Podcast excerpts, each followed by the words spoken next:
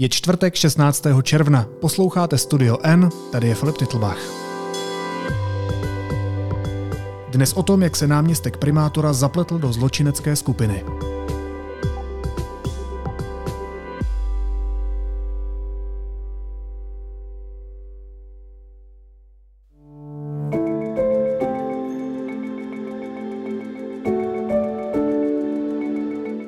Deník N získal klíčový dokument, na základě kterého policie obvinila bývalého náměstka pražského primátora Petra Hlubučka a další lidi. Vyplývá z něj, jak organizovaná zločinecká skupina vybírala úplatky a ovlivňovala zakázky. Hosty studia N jsou investigativní reportéři Deníku N Lukáš Prchal a Zdislava Pokorná. Lukáš Zdíšo, vítejte. Ahoj. Ahoj Filipe. Ahoj.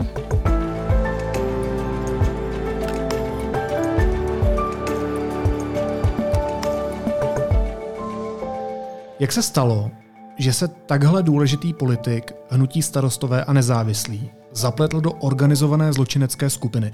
Kde začíná tenhle příběh? Tak ten příběh začíná tím, že Petr Hlubuček, důležitý politik hnutí stan, se seznámil s podnikatelem Michalem Redlem. A jak už všichni víme, Uh, Hlubuček se dostal po volbách v Praze uh, na pražský magistrát a stal se uh, jedním z radních pražského magistrátu a také náměstkem uh, pražského primátora. Odtud se odvíjí celá ta důležitá a spletitá cesta mm-hmm. uh, k dopravnímu podniku. Hlubuček uh, jako náměstek primátora usedl eh, ve strukturách eh, a v rozhodujících orgánech dopravního podniku a díky tomu, že se tam dostal, eh, mohl poté Hlubuček spolu s podnikatelem Rédlem dosadit jako klíčovou osobu do dopravního podniku finančního ředitele. Hmm. Jejich přítele, spojence a parťáka v tom zločinu už od začátku. A díky tomu, že dostadili uh, i přes odpor různých jako koaličních partnerů a lidí v dopravním podniku svého člověka na místo finančního ředitele, tak mohli začít uh, ovlivňovat a uh, řešit ty zakázky, uh, na kterých jim záleželo.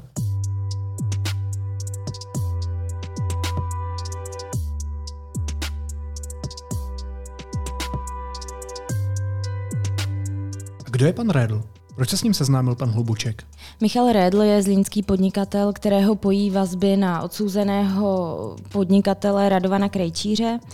Oni spolu vlastně byli ve styku už v roce 2017, kdy policie vlastně rozplétala řadu případů kolem Radovana Krejčíře, tak zachytila i jejich dopisy, mm-hmm. ve kterých uh, Krejčíř uh, Rédla oslovuje Míšo, mají spolu jako velmi uh, přátelský vztah a domlouvají se na vytunelování různých podniků. To teda je jedna stopa podnikatele Rédla a vlastně druhá stopa je na špičky hnutí stan. Mm-hmm.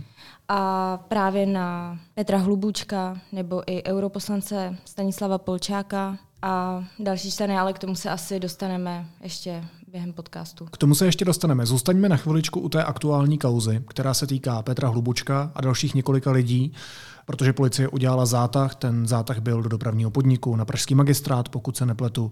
Takže my se tady bavíme o organizované zločinecké skupině, těch lidí, kteří ovlivňovali zakázky, kteří upláceli, bylo tedy víc.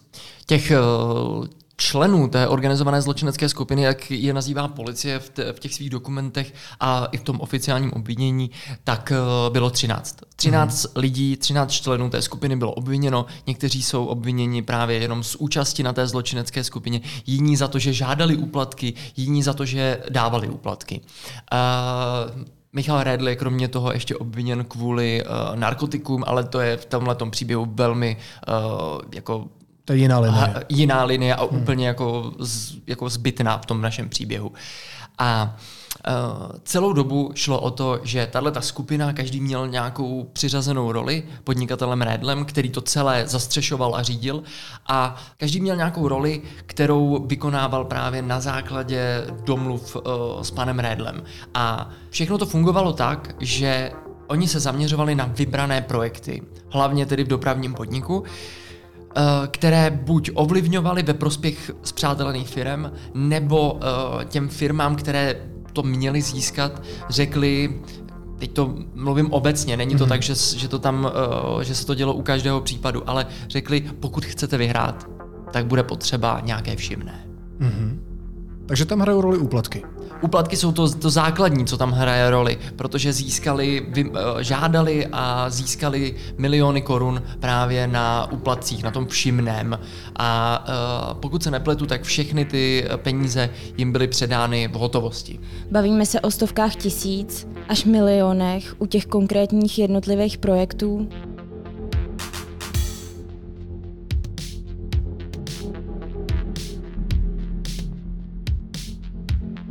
Můžu třeba zmínit eh, projekt, který jsme vlastně popsali včera, je to revitalizace um, Holešovického nádraží, uh, kdy pan Augustín, který je vlastně ekonomický manažer dopravního podniku, spolu s Rédlem a Hlubučkem vlastně chtěli zprostředkovat schůzku s jedním developerem a právě požadovali milionový úplatek za to, že on vlastně tu zakázku dostane.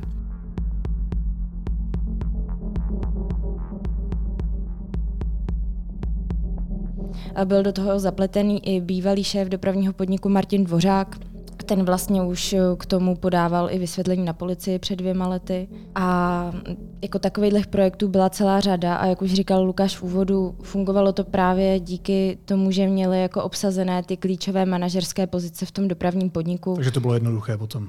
No a vlastně spolu komunikovali přes různé šifrované aplikace, scházeli se ve dvou bytech v centru Prahy mm-hmm. na adrese Revoluční, potom v Dlážděné a vlastně jména těch firm si psali na tablety a snažili se být vlastně co nejméně jako obezřetní, ačkoliv jim to teda nebylo moc platný, když to tak teď... Já jenom bych ještě doplnil, jak jsi říkal, že to vlastně bylo potom jednoduchý, když tam měli obsazeny ty klíčové pozice. Já si myslím, že to nebylo úplně jednoduchý, ale Aha. použil bych slovo, bylo to možný díky tomu. Jasně.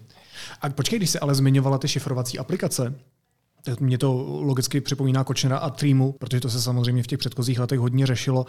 I k tomu máme přístup? My víme, co si psali v těch, eh, v těch mobilech a šifrovacích aplikacích? My osobně uh, nemáme přístup k tomu, co si všechno psali. Máme jenom výseče uh, některých konverzací, některých nahrávek, máme výseče uh, některých prostě odposlechů a toho, jak uh, řešili třeba přerozdělovávání peněz a nebo to, kdo kam, kdy přijde, kdo bude se starat o kterou z těch zakázek.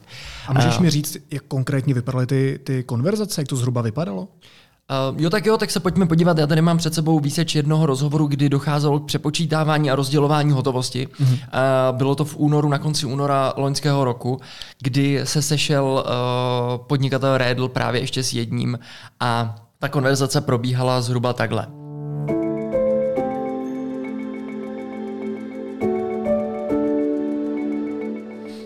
Redl se v této souvislosti ptá, takže čtvrtý kvartál, kolega podnikatel mu přitakává, Redl se dotazuje a ten třetí nám teda utekl nějak?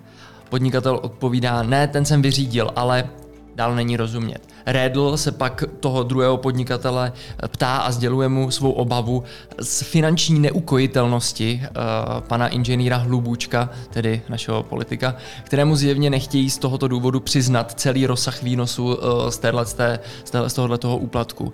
A pan uh, Redl k tomu říká, já mám strach, že když půjdem za slepicí, tak říkali Hlubučkovi, přezdívali, na férovku jako pičusy, zas uvidíš, že on to zjistí, že tam takhle to přečte a stáhne to všechno na sebe. Nebo mu zase zablikají očička a on se úplně zblázní.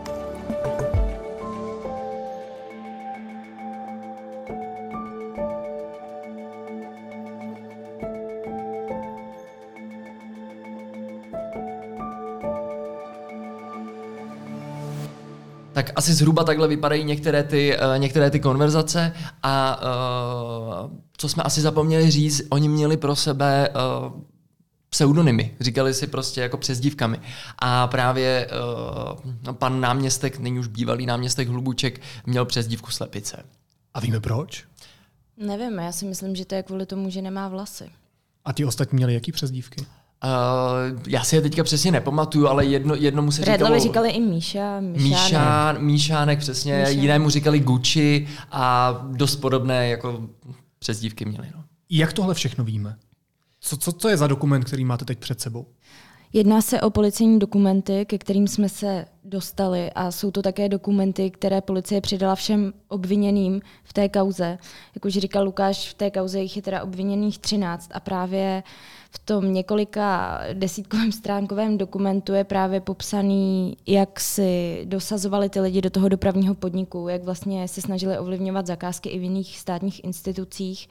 Vlastně je tam i to, jaké podnikatele k tomu jako se snažili přijmout a vlastně jsou tam třeba i dva další podnikatele v oblasti IT nebo stavebních zakázek, který se v roce 2020 do té organizované zločinecké skupiny přidali. A vlastně všechny tedy ty vztahy tam jsou popsané. Já musím říct, že dneska v té redakci je taková adrenalinová atmosféra. Vy tady pořád lítáte mezi editory, mezi sebou, jste uzavření v, jednom, v jedné kanceláři, kde si čtete tyhle ty dokumenty a snažíte se pro čtenáře napsat texty, kde se snažíte vypíchnout to, to, to důležité, to zásadní v téhle kauze.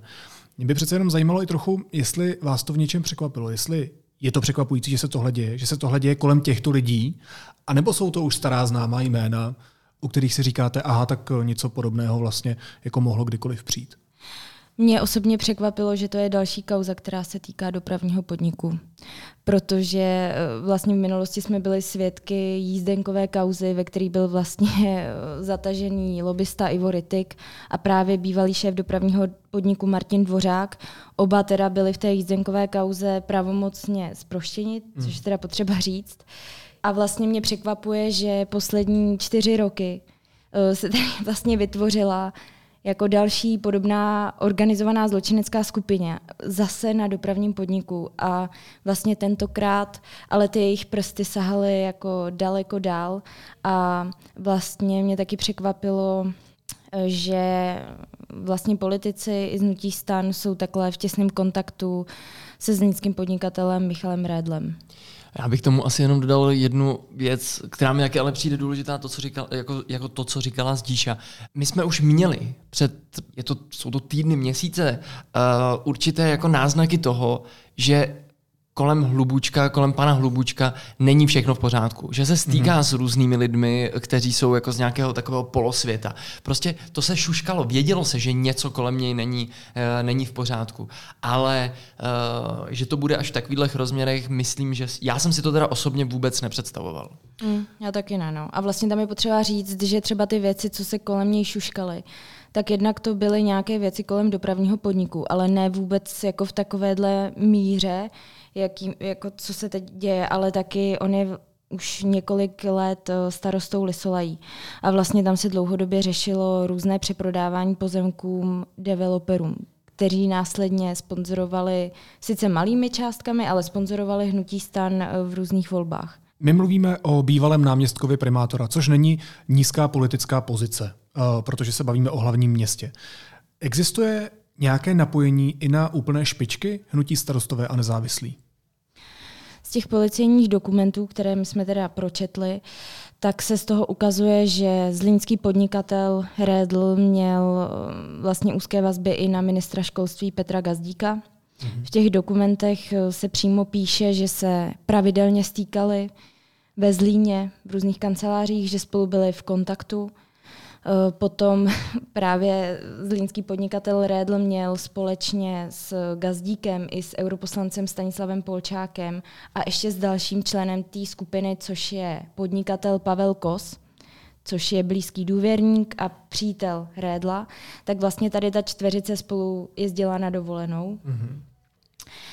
Ministr školství však popírá, že by na ty dovolené jezdil a že by byl jako v nějakém pravidelném kontaktu nepopírá, ale jako, že by se s ním nesetkal, ale jako rámuje to tak, že náhodou jsme se třeba setkali, když jsem někde jednal a on tam náhodou byl. Takže se distancuje od jeho osoby, není to žádný jeho blízký přítel, podle jeho slov. Jako a pro mě, co tam pro mě bylo nejvíc zarážející, je to, že Gazdík měl podle policistů zřešit s Redlem mediální obraz hnutí stan. A právě ten, ta další osoba té organizované skupiny, ten Pavel Kos, tak eh, ten eh, toho vlastně přivedl do stanu Stanislav Polčák mm-hmm. a měl zajistit peníze eh, v krajských volbách. Takže tady ty vlastně vazby s tím hnutím stanu mě jako fakt zarazily, ale je potřeba říct, že oni jsou všichni z toho zlínského kraje, že jo? Oni se tam jakoby znají. Když si neodpustím takovou jízlivou otázku, tak bavíme-li se o mediálním obrazu hnutí stan, tak tohle se nezdá být jako malý reputační problém pro tuto stranu. Ne, rozhodně to není malý reputační problém. Hlavně to není jediný reputační problém, který za, já nevím, jak dlouho to je přesně, ale už je to půl roku od začátku vlády. A uh, kolikátý to už je prostě problém nebo kauza, která se kolem hmm. nich objevila, kromě Polčáka čtvrtý, něco takového. A tohle rozhodně není malý reputační problém. Uh, pan Hlubuček je známá figura v, uh, v té politické straně, v tom politickém hnutí. Uh, byl důležitý pro tu stranu a uh, je to prostě jako těžká rána pro, pro hnutí stan. A po, jenom abych doplnila, no. jako tohle všechno se odehrává v době těsně před eh, podzimními volbama, které tady v Praze budou. A to jako je pro stan podle mě jako velice těžká rána, ale částečně i pro Piráty, mm-hmm. protože Hlubuček byl náměstkem pražského primátora Zdeňka Hřiba, který je členem Pirátů a vlastně těžko říct, jestli měl nějaké náznaky, nebo věděl o nějakých mm, vlastně možných jako aktivitách Hlubučka, nebo jestli se k němu nějaké věci dostávaly, ale vlastně to, to, co se tady děje, tak se stalo za vlády Pirátů, takže já si myslím, že i ty to může v těch volbách nějakým způsobem ovlivnit. No a jak se k tomu postavili Hlubučkovi kolegové, ať už straničtí, anebo ti, kteří s ním sedí na magistrátu?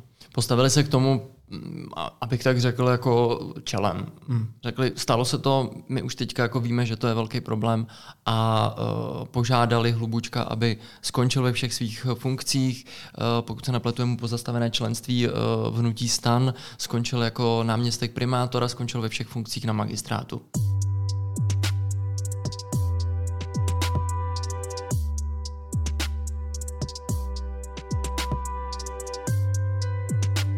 Mě by na závěr ještě zajímala jedna věc. Uh, jestli se vám podařilo mluvit s někým z těch obviněných nebo z těch, kteří měli dostávat ty úplatky nebo uh, byli o to žádáni a tak dále. S žádným z obviněných se nám mluvit nepodařilo. Uh, všichni mají vypnuté telefony nebo na ně minimálně nereagují. Podařilo se nám ale mluvit s některými těmi lidmi, kteří jsou součástí toho vyšetřování, ať už jako svědci, ať už s tím developerem, po kterém měli chtít 5 milionů korun jako úplatek, nebo s prostředníkem, uh, bývalým ředitelem dopravního podniku s Martinem Dvořákem. A jak reaguje takový člověk, po kterém chtěli ty miliony?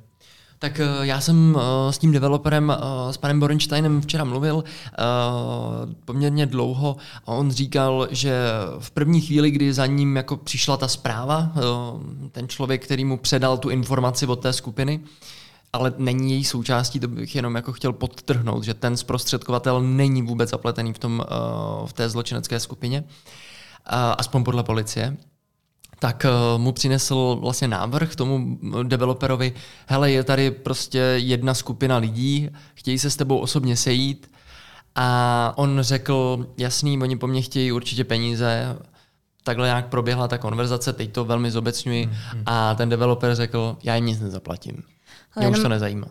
Ale jenom abych dodala, jako tady to byl podle mě jeden z ojedinělých případů, protože ano, vlastně v těch policejních dokumentech eh, je například případ eh, podnikatele Maroše Jančoviče, který stál nebo stojí v čele Uniproc Solutions a ta firma chtěla spolupracovat s dopravním podnikem. A právě jeden ze členů té skupiny uh, dostal vlastně pokyny od Rédla, aby se s ním setkal a řekl mu, hele, tak jestli chceš spolupracovat s dopravním podnikem, tak budeš prostě platit uh, určité částky z toho mm, plnění. Mm. To je vlastně jako, vlastně Redl jako říkal různým jako lidem a členům jako dozorčí rady, co mají jako říkat a s kým se mají stýkat. Ačkoliv Redl přece nikde v žádné funkci není. To je zajímavý. Když to schrneme, je tohle jedna z těch zásadnějších kaus, které se týkají ať už dopravního podniku nebo pražského magistrátu nebo takto vysoce postavených politiků, anebo to považujete za kauzu, která je další v řadě? Já si myslím, že je to jedna z těch kaus, která je další v řadě, mm-hmm. uh, protože tady určitě byly mnohem větší korupční, uh, korupční případy, než je tenhle ten.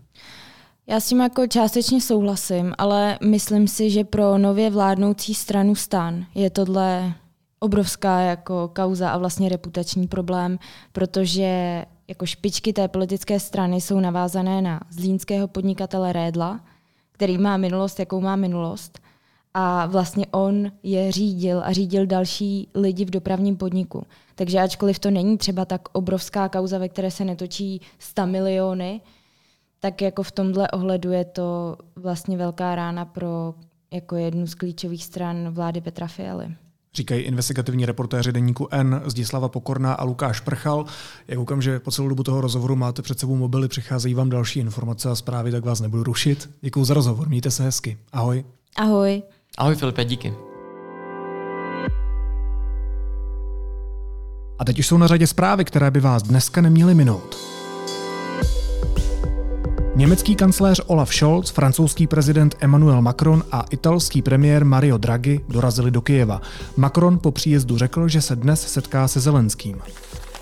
Každý den je v oblasti Donbasu zraněno nebo zabito až tisíc ukrajinských vojáků. Informoval o tom šéf poslaneckého klubu strany Sluha lidu a jeden z nejbližších poradců prezidenta Volodymyra Zelenského, David Arachamia. Dva bývalí příslušníci amerických ozbrojených sil v bojích s ruskými silami u východu ukrajinského Charkova upadli do ruského zajetí, napsal to britský server Telegraph. Jsou to podle něj patrně první američané v ruském zajetí. Česko prohrálo mezinárodní arbitráž s firmou Diag Human. Stát musí podle rozhodnutí zaplatit společnosti 15,5 miliardy korun. A prezident Miloš Zeman jmenoval na hradě Karla Řehku náčelníkem generálního štábu. Dosavadní šéf Národního úřadu pro kybernetickou a informační bezpečnost vystřídá ve funkci Aleše Opatu.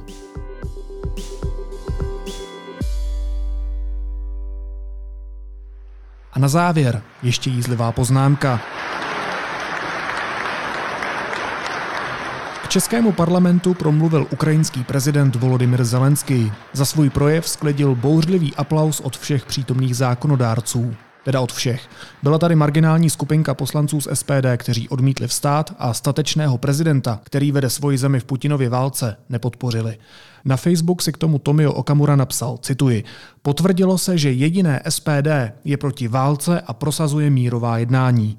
Spíš se potvrdilo, kdo se tady chová jako kolaborant. Naslyšenou zítra.